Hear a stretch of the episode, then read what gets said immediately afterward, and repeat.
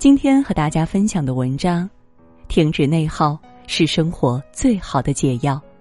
下面呢，我们就一同来分享。心理学家武志红讲起过这样一个案例：他曾接待过一位女性来访者，对方在一家知名银行任职，职业发展前景良好，可他却常常感到十分痛苦。因为每天下班后，他还是会一直回想白天的情景。谁对他说话不客气了？他当时为什么没能怼回去？越想就越难受，心情也越来越糟。又或是对某个下属说话，会不会太过于严厉了？甚至是冤枉了人家？想着想着，心中又充满了负罪感。一晚上的时间，经常就这样在胡思乱想中过去了。不止什么事情也没做成，还让自己身心俱疲。武志红说：“他的痛苦并不是因为工作上的劳累，而是来源于自我的内耗。”稻盛和夫在《给年轻人的忠告》一书中写道：“一个人最可怕的就是内耗，别人的一句话会拿出来反复咀嚼，过度的分析、思考以及自我否定。”这种精神上的消耗，往往比肉体消耗更煎熬。思考是好，可过度的思考只会让人陷入内耗，消耗掉大量的精力和心力。停止内耗，烦恼才会减少，才能把日子过得更好。拒绝社交内耗。综艺《朋友，请听好二》中曾收到过这样一封观众来信。一位叫楠楠的老师说：“他是一个极度害怕被别人讨厌的人，从小他就费尽心思的想讨母亲的欢心。有些事情哪怕他并不喜欢，但为了讨好母亲，他也会勉强自己去做。长大后，这样的情况更是只增不减。无论是工作还是生活中，他几乎都无法拒绝别人的请求。但凡哪个同事有病有事儿，就会第一时间找他代课。”而他不管手头有事儿没事儿，都会一一应承下来，生怕同事觉得他这人不好相处。甚至有时候为了帮同事买早餐，他会提前两小时出门，即使根本就不顺路。在人际交往中，他总是这样的小心翼翼、如履薄冰，也因此让自己感到疲惫不已。你是否也有过这样的时候呢？明明自己手头还有事情，可面对别人的请求，拒绝的话却怎么也说不出口，生怕惹了别人不高兴，所以宁可牺牲掉自己的时间，也要满足别人的要求。明明并不感兴趣的聚会，但怕别人对自己有意见，于是便硬着头皮去参加，去融入毫无兴趣的话题，哪怕是面对陌生人的推销，也无法开口说不。等到事后，又陷入无尽的懊悔之中。叔本华说过，人性有一个弱点，就是太在意别人如何看待自己。太在意别人眼中的自己，本就是一种高度的内耗。当你把别人的看法和感受看得太重，势必就会忽略掉自己的感受。而你越是想要讨好和迎合别人，自我消耗就越是严重。长此以往，人与人之间的交往变成了一种负担。人活一世，其实没有谁能活成一座孤岛，可唯有你才是生活的主角。没有任何人值得你去委屈和勉强自己。拒绝内耗，不必那么在意所有人的喜好，凡事先把自己照顾好，才是最好的社交之道。拒绝工作内耗，曾看过一个故事。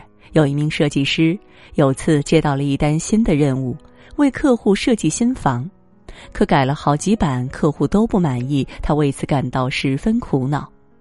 下班前，上司见他仍愁眉不展，便开他玩笑说：“年轻人，你早点进入生活的柴米油盐，就知道客户怎么想了。”设计师听完就忍不住一直琢磨。是不是领导觉得他这次工作完成的不够好，还是怕他太年轻，嫌他经验不足？又或是手头上的还有两份设计的活儿，会不会被抽给同组的竞争对手？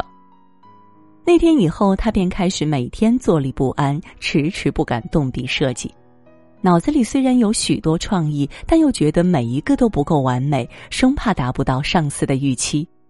好不容易画了一份出来，又担心客户不满意，不停的改来改去，迟迟不敢上交，最后甚至错过了合同上规定的交稿期限。上司知道了这件事儿，叹息的说：“按你的能力，完全可以按时交稿。上次只是跟你开个玩笑，希望你别那么紧张。没想到你居然想那么多。”想起一句话：“想只会得到源源不断的问题，做。”才能找到答案。的确，那些犹豫不决的念头只会让我们耗费掉心力，让人陷入犹豫不决，离原先的目标越来越远。与其在脑海中有千万种设想，不如先勇敢迈步看看。罗曼·罗兰有句话说得好：“生命很快就过去了，一个时机从不会出现两次，必须当机立断，不然就永远别要。”做一件事最好的时机就是当下，别让犹豫和拖延耽误了最宝贵的当下，也别让所谓的完美主义阻碍了前进的步伐。人无完人，事无完事，想一万次不如行动一次。及时行动是治愈工作内耗最好的良药。拒绝感情内耗。知乎上有个问题：什么样的感情难以长久？最高赞的回答是内耗。倘若在一段感情中，双方总是感受到负面情绪，彼此内耗，那这段感情多半会无法继续。情感节目《金牌调解》中来过一对五十多岁的夫妻，引发了无数网友的热议。年轻时，丈夫不幸被查出不育症，为了不连累妻子，他主动的提出了离婚。妻子却说，即便没有孩子，也愿意一生一世的陪伴。本是一桩美谈，可后来妻子看见别人儿孙满堂，心中也生出羡慕来。她很希望丈夫能多陪陪她，节假日的时候不要总是回老家，能多带她出去走走，两个人过过二人世界。她想着，丈夫既然爱她，就算不必开口，丈夫也自会懂。然而，粗线条的丈夫却全然没有察觉她的心思，依旧没有任何改变。妻子只能暗暗生气。越想就越觉得委屈不甘，认为这几十年的付出都不值得，常常借题发挥，对丈夫发脾气。丈夫亦不懂妻子日复一日的怨气从何而来，只觉得妻子小题大做，愈发的古怪。就这样，两人之间曾经患难与共的深情，慢慢的变成了彼此厌弃。感情里最可悲，大抵便是如此：遇事不肯敞开心扉讲，却总期盼对方。能懂你所想，可当沉默代替了沟通，埋怨取代了理解，感情中便只剩下内耗。